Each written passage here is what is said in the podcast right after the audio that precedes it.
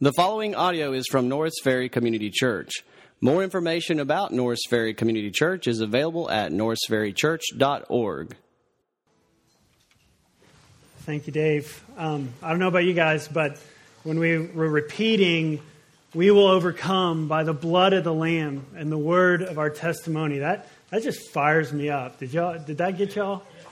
We will overcome by the blood of the Lamb and the word our testimony. Man, that's pretty awesome when you put scripture to really good music and have a really good band leading you in worship. So thanks, Granger.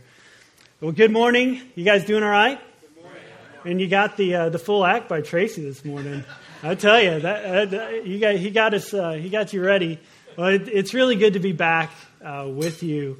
Um, I'm top, talking about how we apply uh, the gospel to our work lives and I'm excited to talk with you this morning, not because uh, I'm good at that, actually, just the opposite. Um, I have made a complete mess of my life uh, in this area. Um, but thankfully, Jesus is in the business of redeeming messes. Amen? Uh, and, and using us. And so I am a redeemed mess. Um, I have sought uh, fulfillment and work uh, I went seminary, law school, big law firm, small law firm, teaching law school, back to small law firm, on a church staff, back to teaching law. And the verdict is in. The issue is not the context, the issue is me. Uh, I finally figured it out uh, that I need help. Uh, and so I, I, don't come to you as an expert, I come to you as a fellow brother in Christ um, who has seen some things that the Lord has revealed to me in His Word Uh, that I desperately need to apply, that we desperately need to apply. So I ask you to pray with me as we start that the Lord would do something great among us this morning with His Word. Father, you are great and glorious. I am a complete mess that has been redeemed by the matchless person and work of Jesus Christ. Lord, your word is powerful to break strongholds. Your word through the gospel brings life and joy and freedom and grace and mercy. Lord, you promise that your word never returns to you void. It never returns without accomplishing the purpose for which you sent it. Lord, you have brought us to hear your word this morning. It's no accident. We're sitting in these seats. It's no accident we're in this room. So, Lord, we pray that you would be faithful to your promise to move, to work in our hearts. Holy Spirit, open our eyes to see, open our ears to hear, open our minds to understand, open our hearts to believe, and apply what we see and hear here this morning about the gospel, its glory, its beauty, and its countless implications. Lord, we're desperate for you. We need you. We pray all these things in the name of Jesus Christ for your glory, for our good.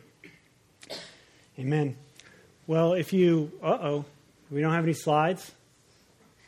Well, you know, here we go. Computer problems. There we go. Work, right? It's frustrating.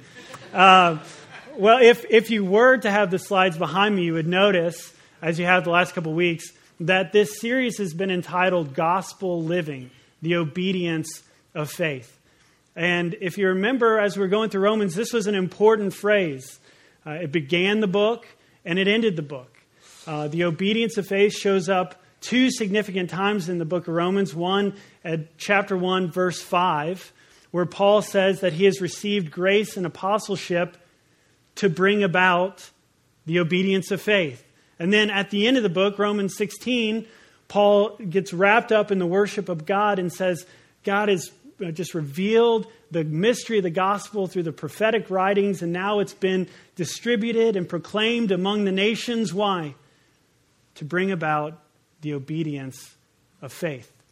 At the beginning and at the end of the book of Romans, it's clearly important to Paul's thought, to Paul's argument in the book of Romans, but what in the world does it mean, the obedience of faith?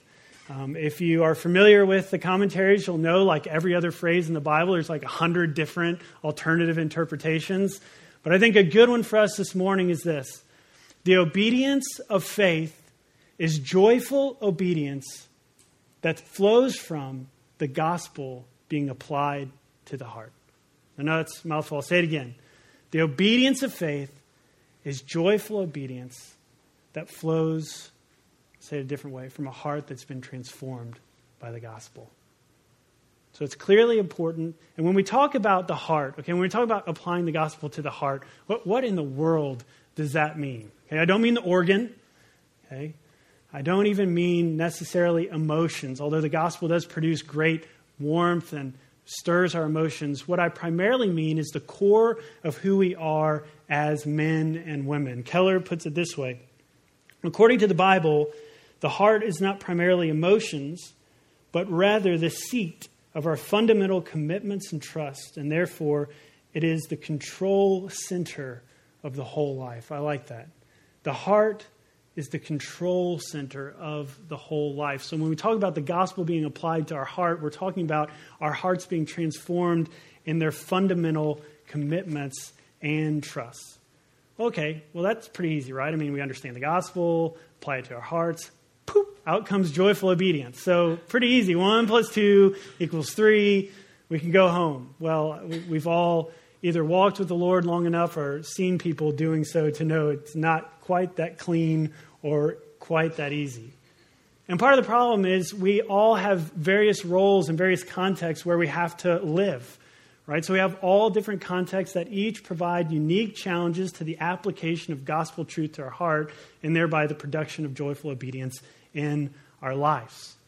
And that's what we've been trying to do in this series, Gospel Living. Each of the guys have gotten up here, have tried to set forth a different context or different thing that you deal with in your life, and tried to encourage us to think rightly about how to apply the gospel to our hearts in that context and thereby produce joyful obedience in that context. And we've gone through several of these contexts from money to parenting to forgiveness. And this morning, we're going to take on our last context and it's work. Uh, if oh, we do have it now. Can you put up the pie chart, Frank? I know you can all read this, right? I'm going to see all the reading glasses come out. Actually, I, I know you can't, but it actually works better that you can't. So, what do you think this this pie represents from age 25 to 54? What the average American, how the average American allocates their time in a day? And I know some of you are below 25, but I know all of you guys wish that you were 25 or older. So just assume that, and some are older than 54, but you'll gladly go down to below that threshold. So let's assume we're all there and assume this is relatively correct. Which do you think is the green piece of the pie? What do you think that represents? Work, really. That's good. That's good. So you'll see if you could read the numbers, you would see that 8.9 the average American spends 8.9 out of our 16.3, those are precise figures, of our waking hours at work.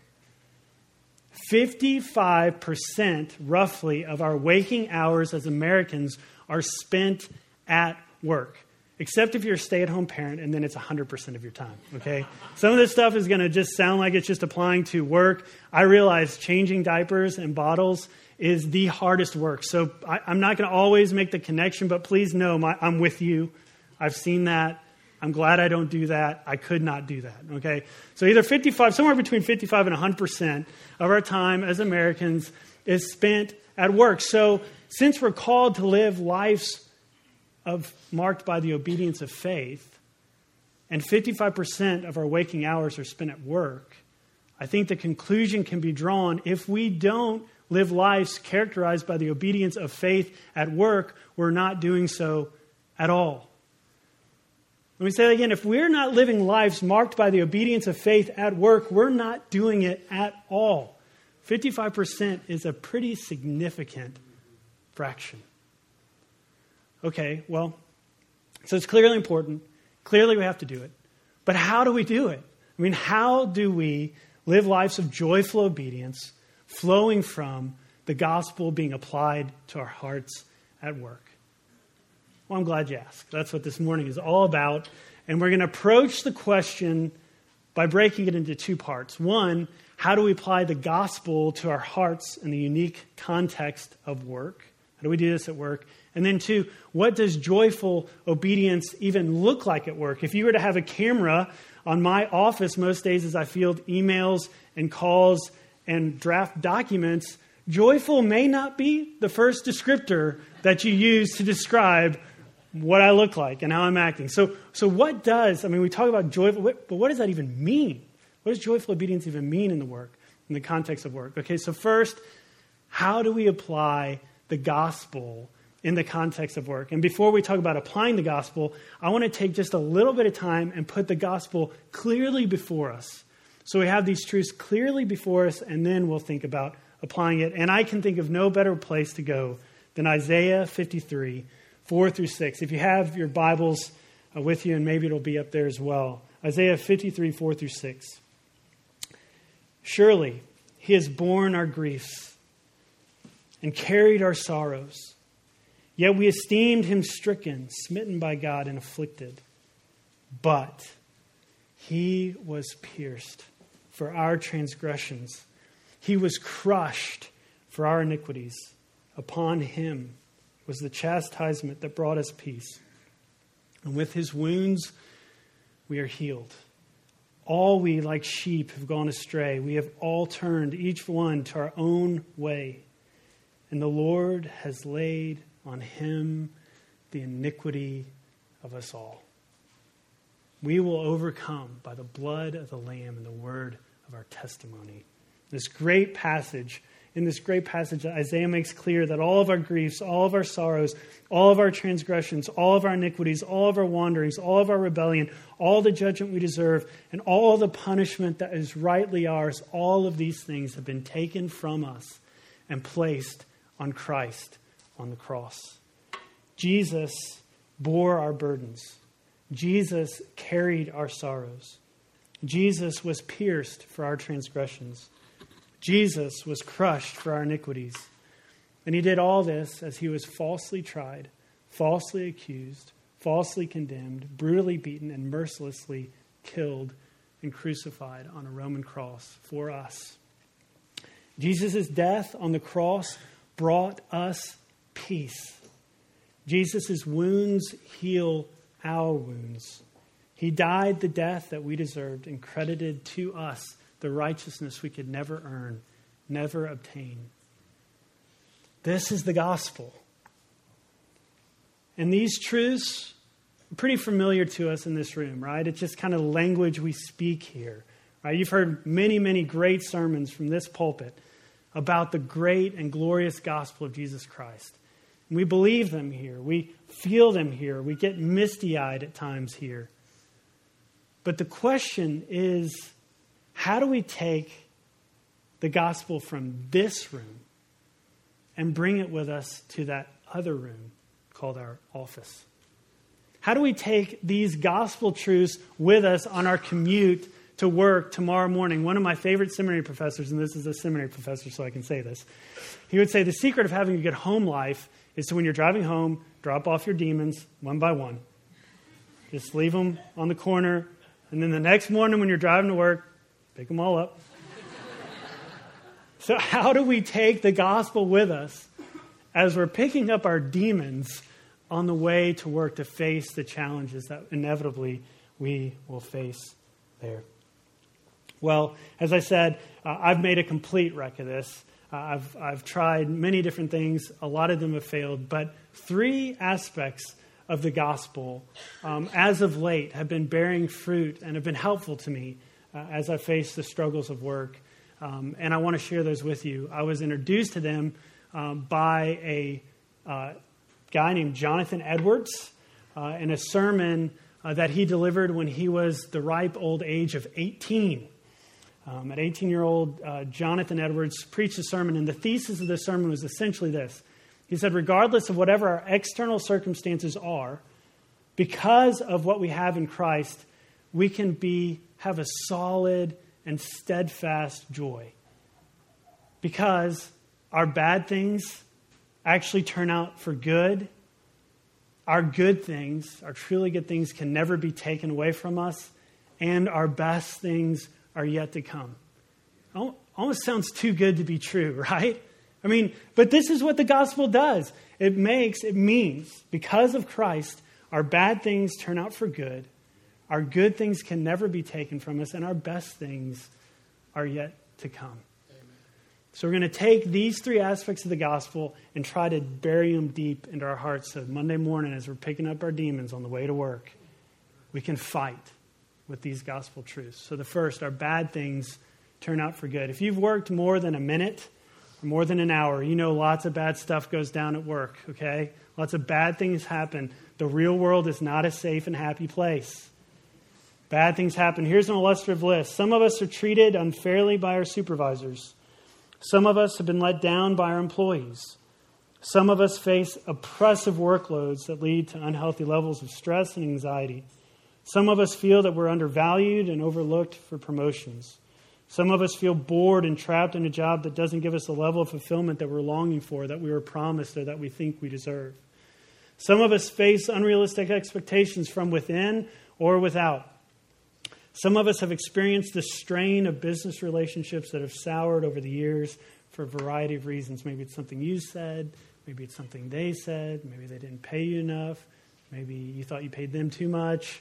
Whatever the reason, there are a lot of bad things that go down at work. Um, I've told lots of stories about my bad experiences at work, but one that was particularly uh, fresh this morning as I was thinking about it was uh, my first legal job in Dallas. I was at a big law firm, and I had a guy who took me under his wing. He was an excellent lawyer that had zero margin of room for error. And as a first year lawyer, you are going to make error. That is just, that's why you call it practice. You're practicing, it's a law of practice. He didn't get that memo. And so, uh, one closing we had, uh, it, was a, it was a big closing. It was the biggest deal I'd worked on. I'd been up for like 45, 54 hours working on this deal. And if you've ever been part of a remote closing, I'm sorry if, if this isn't your world, but I'm just sharing you mine.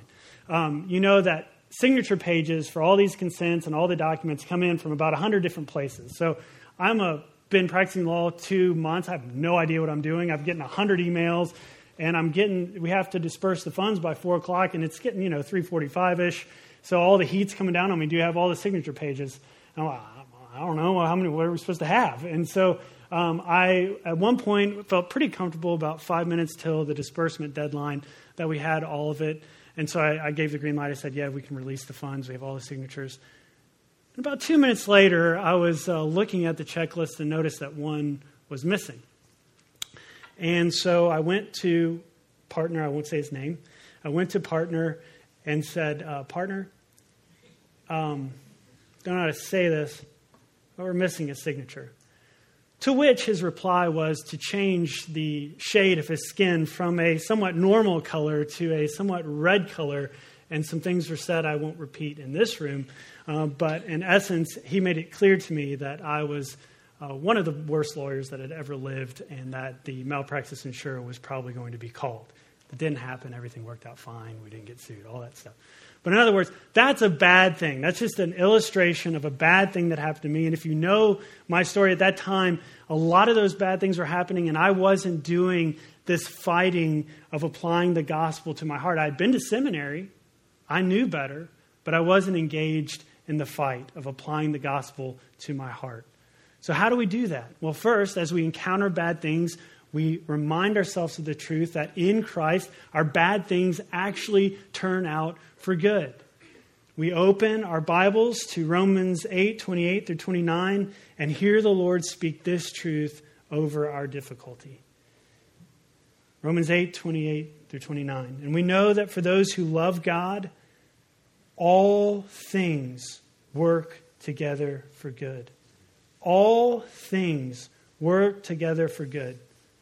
For those who are called according to his purpose, for those whom he foreknew, he also predestined to be conformed to the image of his son, in order that we might be the firstborn among many, he might be the firstborn among many brothers.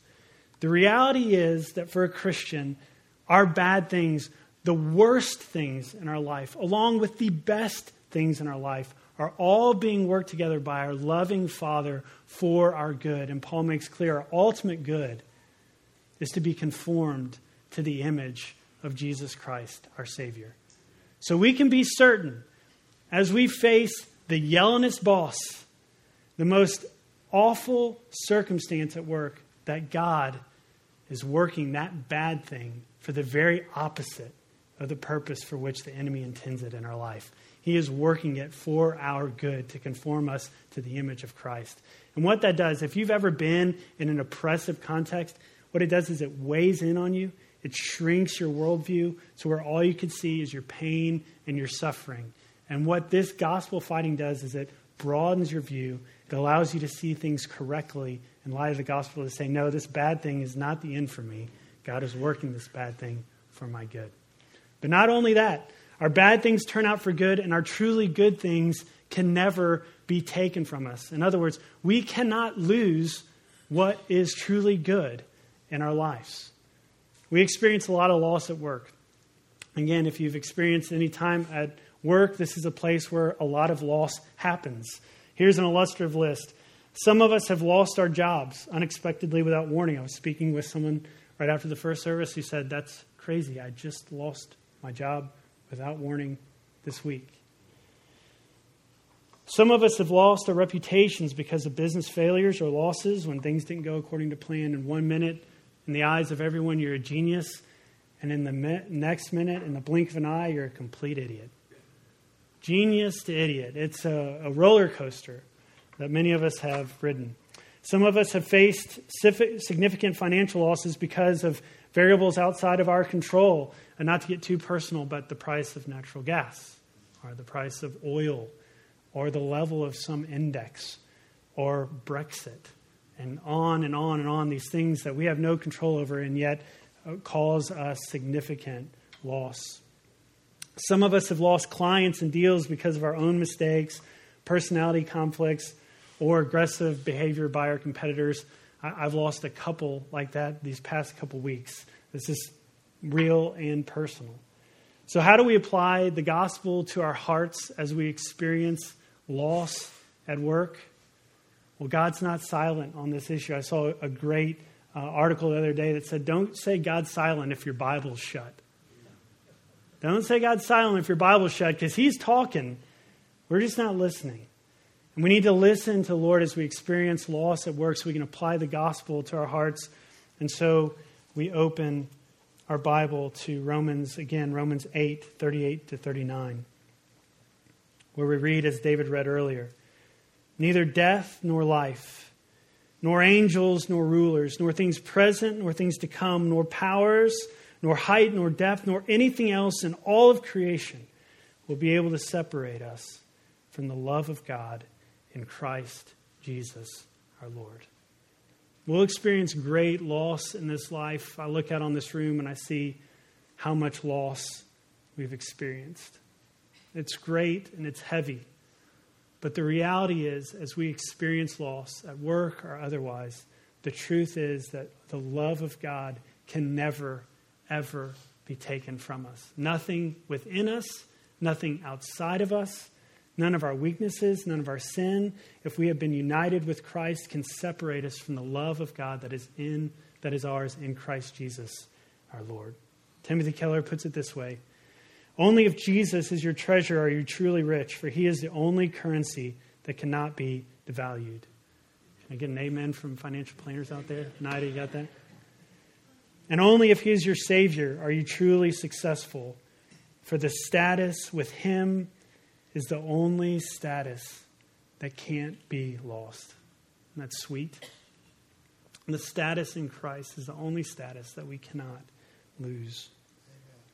So, next time we're experiencing loss at work and the loss is significant, or if you know loss is in the horizon and you're weighing under the anxiety and the stress that naturally comes with impending loss, which is sometimes worse than actual loss the encouragement is to open your scriptures or pull up a browser at work to Romans Bible Gateway, Romans 8, 38 through 39, and just read neither death nor life, nor angels, nor rulers, nor things present, nor things to come, nor powers, nor height, nor depth, nor anything else in all of creation will be able to separate me from the love of God that's mine in Jesus Christ. Even if I lose everything at work, that can't be taken from me. But not only that, not only are our bad things working out for good, not only can we not lose the good things that we have in Christ, but our best things are yet to come. Here, Edwards, 18 year old little Jonathan Edwards, is encouraging us to turn our eyes to the new heavens and new earth, where every promise that God has made in all of the scriptures will be fulfilled, where everything lost in the fall in Genesis 3 will be restored. It's described like this in Isaiah 25, 8 through 9. I typically go to Revelation 21, but I was drawn to this passage and I think it's a beautiful picture It says this Isaiah 25, 8 through 9. The prophet describes heaven like this He will swallow up death forever, and the Lord God will wipe away tears from all faces. And the reproach of his people he will take away from all the earth, for the Lord has spoken.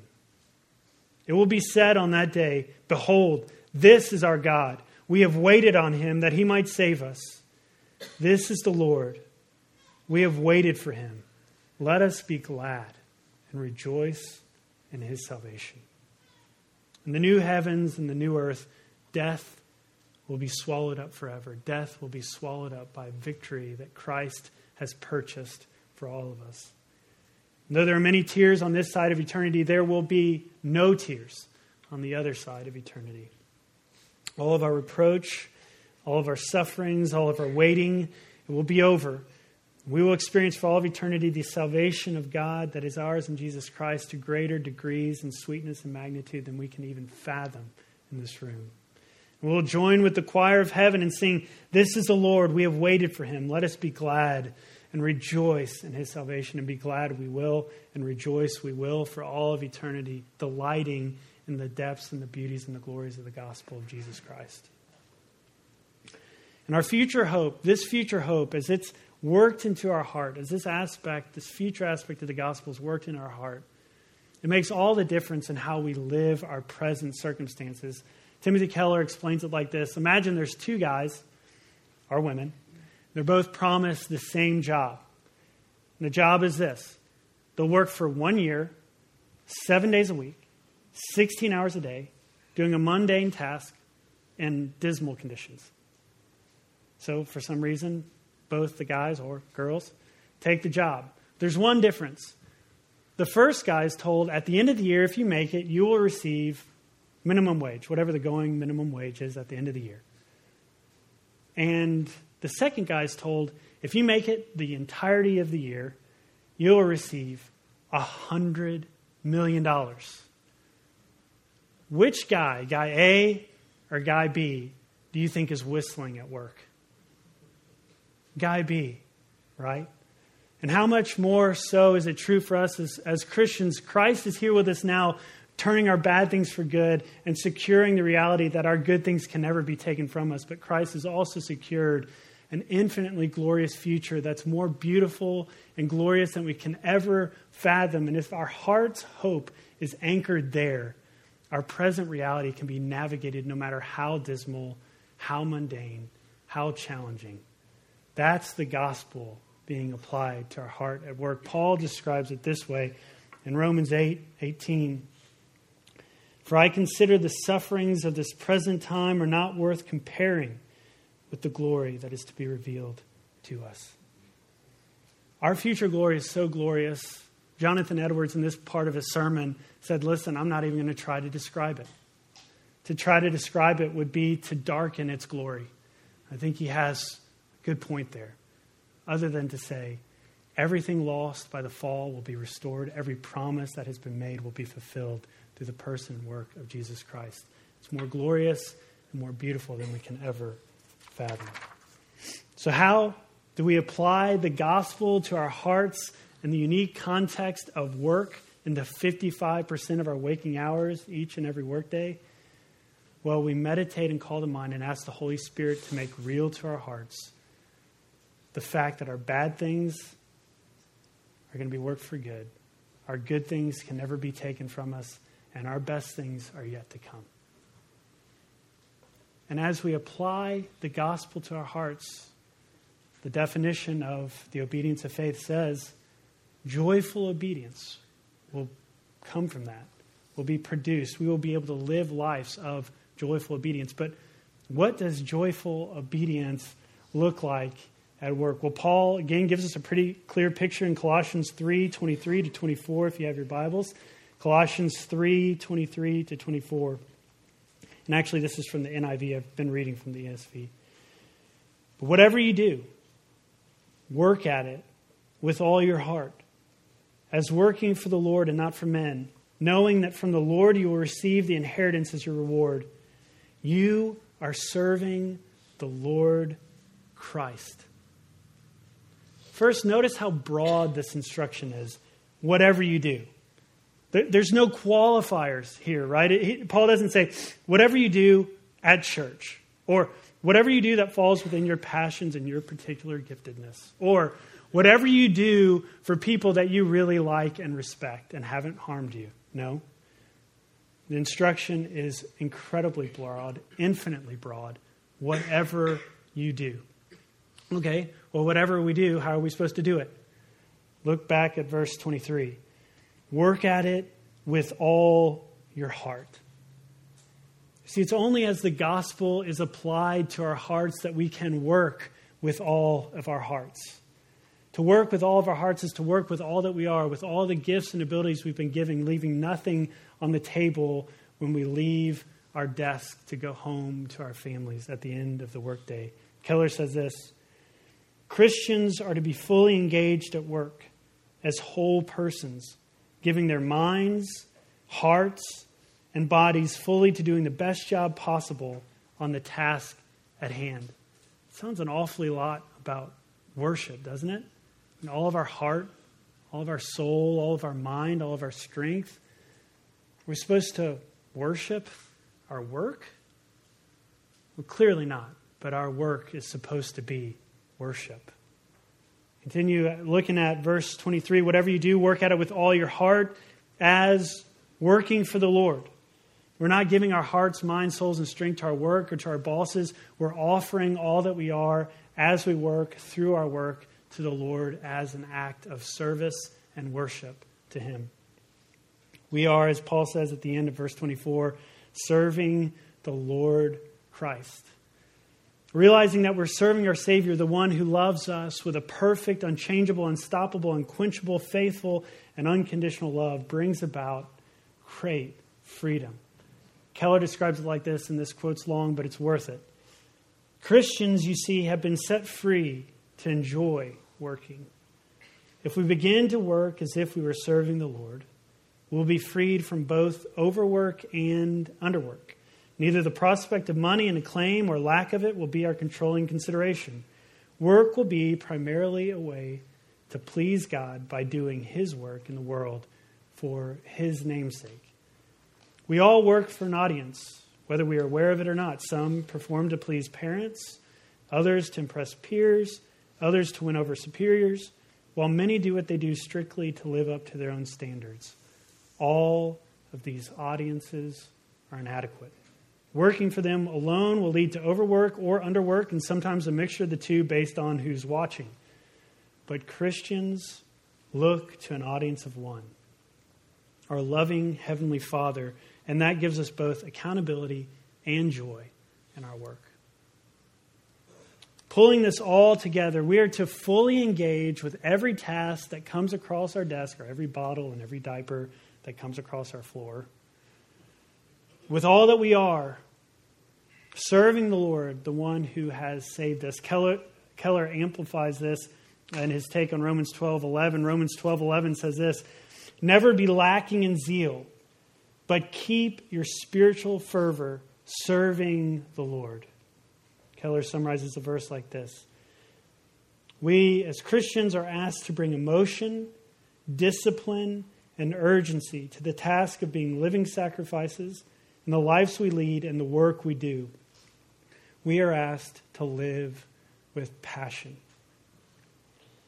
This is what joyful obedience looks like at work, doing every single task with all that we are, all of our minds, all of our hearts, all of our strength, all of our emotion, with all urgency and discipline and passion. Does that describe your Monday morning? Yeah, me either. My Monday morning is going to look a little bit like this. I'm going to scramble to get Bliss dressed and her lunch packed, get her here hopefully before 8 so we won't get in trouble. Drive uh, downtown in the Prius, a little apprehensive about what awaits me at my desk. Uh, walk up to the coffee pot and get, if I'm honest, my third or fourth cup of coffee for the day. Turn on the light to my office, sit down at my desk, take a deep breath, put in the password to my computer, and we're off.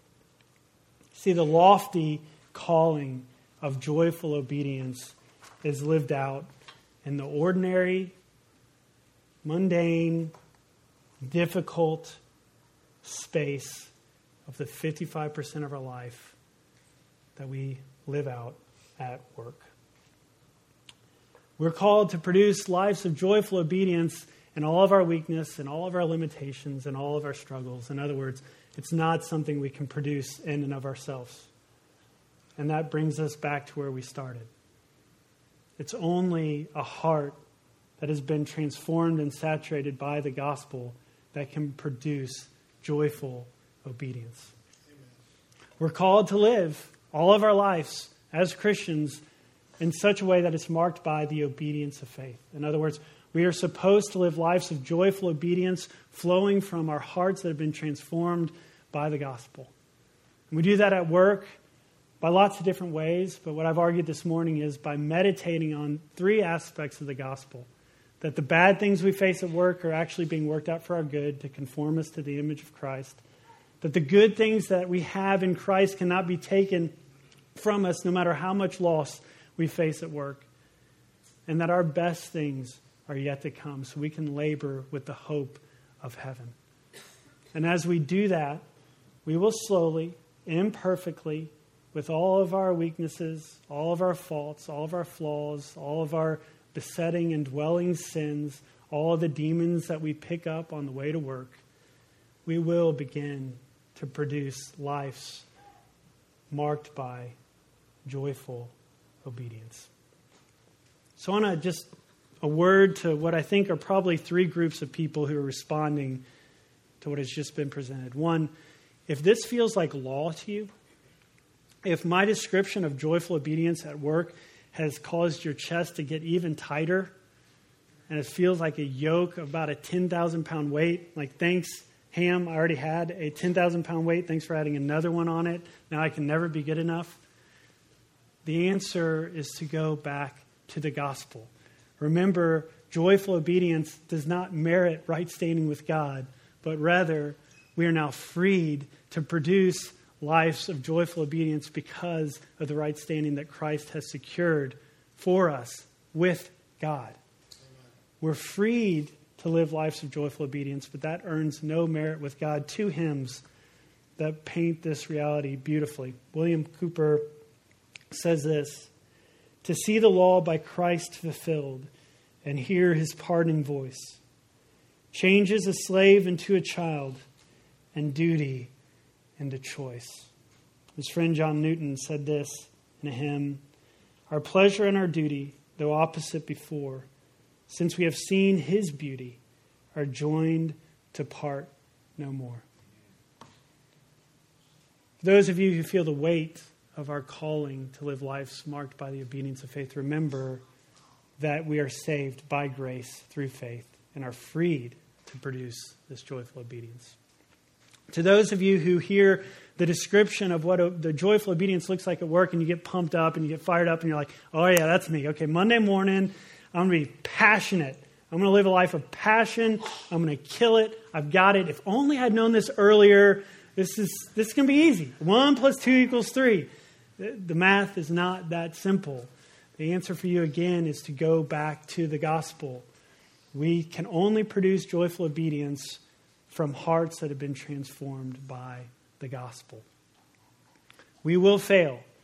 We're going to fail a lot. We're going to fail often, we're going to fail hard. But no matter how hard the fall and how significant it is, the grace of God is always greater. I've come to love Proverbs 24:16, which says this, "The righteous falls 7 times and rises again." The grace of God, no matter how far the fall, is always there to meet us and strengthen us, dust us off, and get us back on the road. But secondly, if you're excited about this, I want to. You, you heard about maybe 50 Keller quotes in this sermon. Uh, they all came from primarily one book uh, that Keller wrote called Every Good Endeavor Connecting Your Work to God's Work. And it traces uh, the theme of work from creation to how fall has affected our experience of work and how Christ redeems our experience of work. And I can't recommend it enough. I was hoping that one would be in our bookstore, but it's not. Where's Norian? No, she's not here. So I can say, epic fail, Norian. Uh, epic fail. I love you. Yeah, I, love you, Norian, uh, when you listen. Um, but anyway, uh, I would encourage you to get a copy of it. I would have brought one, except I assumed that Norian had done her job. Um, whoo, that's a deep hole.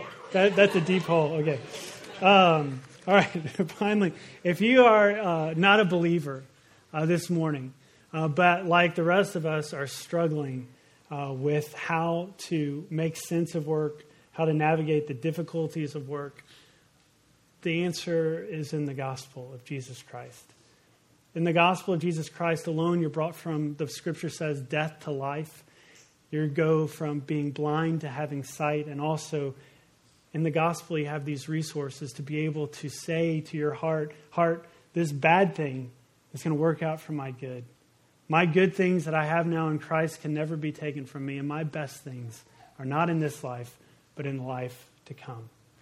If you reach out empty hands of faith this morning, whether we are a believer and feel the weight of the call to live a life of obedience of faith, or whether you're fired up and ready to be passionate tomorrow morning, or whether you aren't a believer and have not yet trusted in Christ, the message of the gospel and the call of the gospel is the call for each one of us. And I'm just going to close our time by reading the gospel as expressed in Isaiah 53, 4 through 6 over us, and then we'll close. Surely he has borne our griefs and carried our sorrows. Yet we esteemed him stricken, smitten by God, and afflicted. But he was pierced for our transgressions, he was crushed for our iniquities. Upon him was the chastisement that brought us peace, and with his wounds we are healed. All we like sheep have gone astray.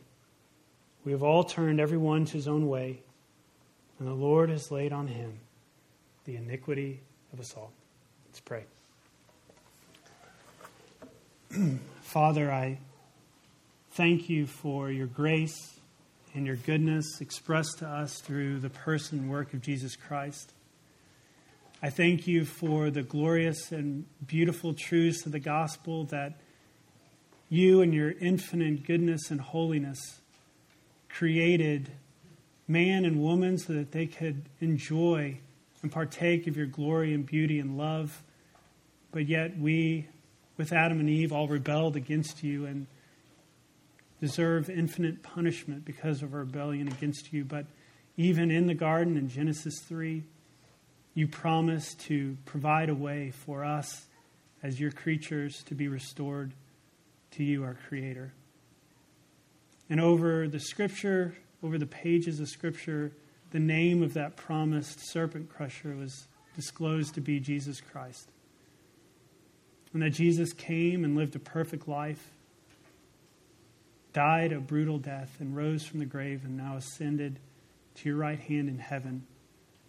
And you've made a way for us to be restored merely by believing what you have said about him and what you have said he has done for us, namely, bearing the punishment we deserve and crediting to us the righteousness that we could never obtain, so that we could be called holy, blameless, and above reproach, that we could be called your sons and your daughters.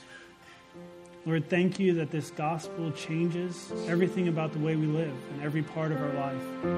Lord, in particular, I pray that you would work this gospel into our hearts in such a way that it would produce the obedience of faith in that 55% of our work days or we're at work. Lord, would you produce in us, your people, lives characterized by joyful obedience because of the way that the gospel has been applied to our lives? Lord, would you remind us that our bad things work for good? Our good things can never be taken from us, and our best things yet to come. Would those gospel truths produce in us a passion and a discipline and a way of serving you and worshiping you with all of our heart, soul, mind, and strength with every task that we do tomorrow morning, for the rest of the week, and for the rest of our careers. I pray that you would do this for your glory, for our good, for the good of our employers, for the good of our coworkers, and the good of our clients. In Jesus' name, amen. Thank you for listening to audio from Norris Ferry Community Church located in Shreveport, Louisiana. Feel free to make copies of this message to give to others, but please do not charge for these copies or alter the content in any way without permission. For more information about Norris Ferry Community Church, please visit us online at norrisferrychurch.org.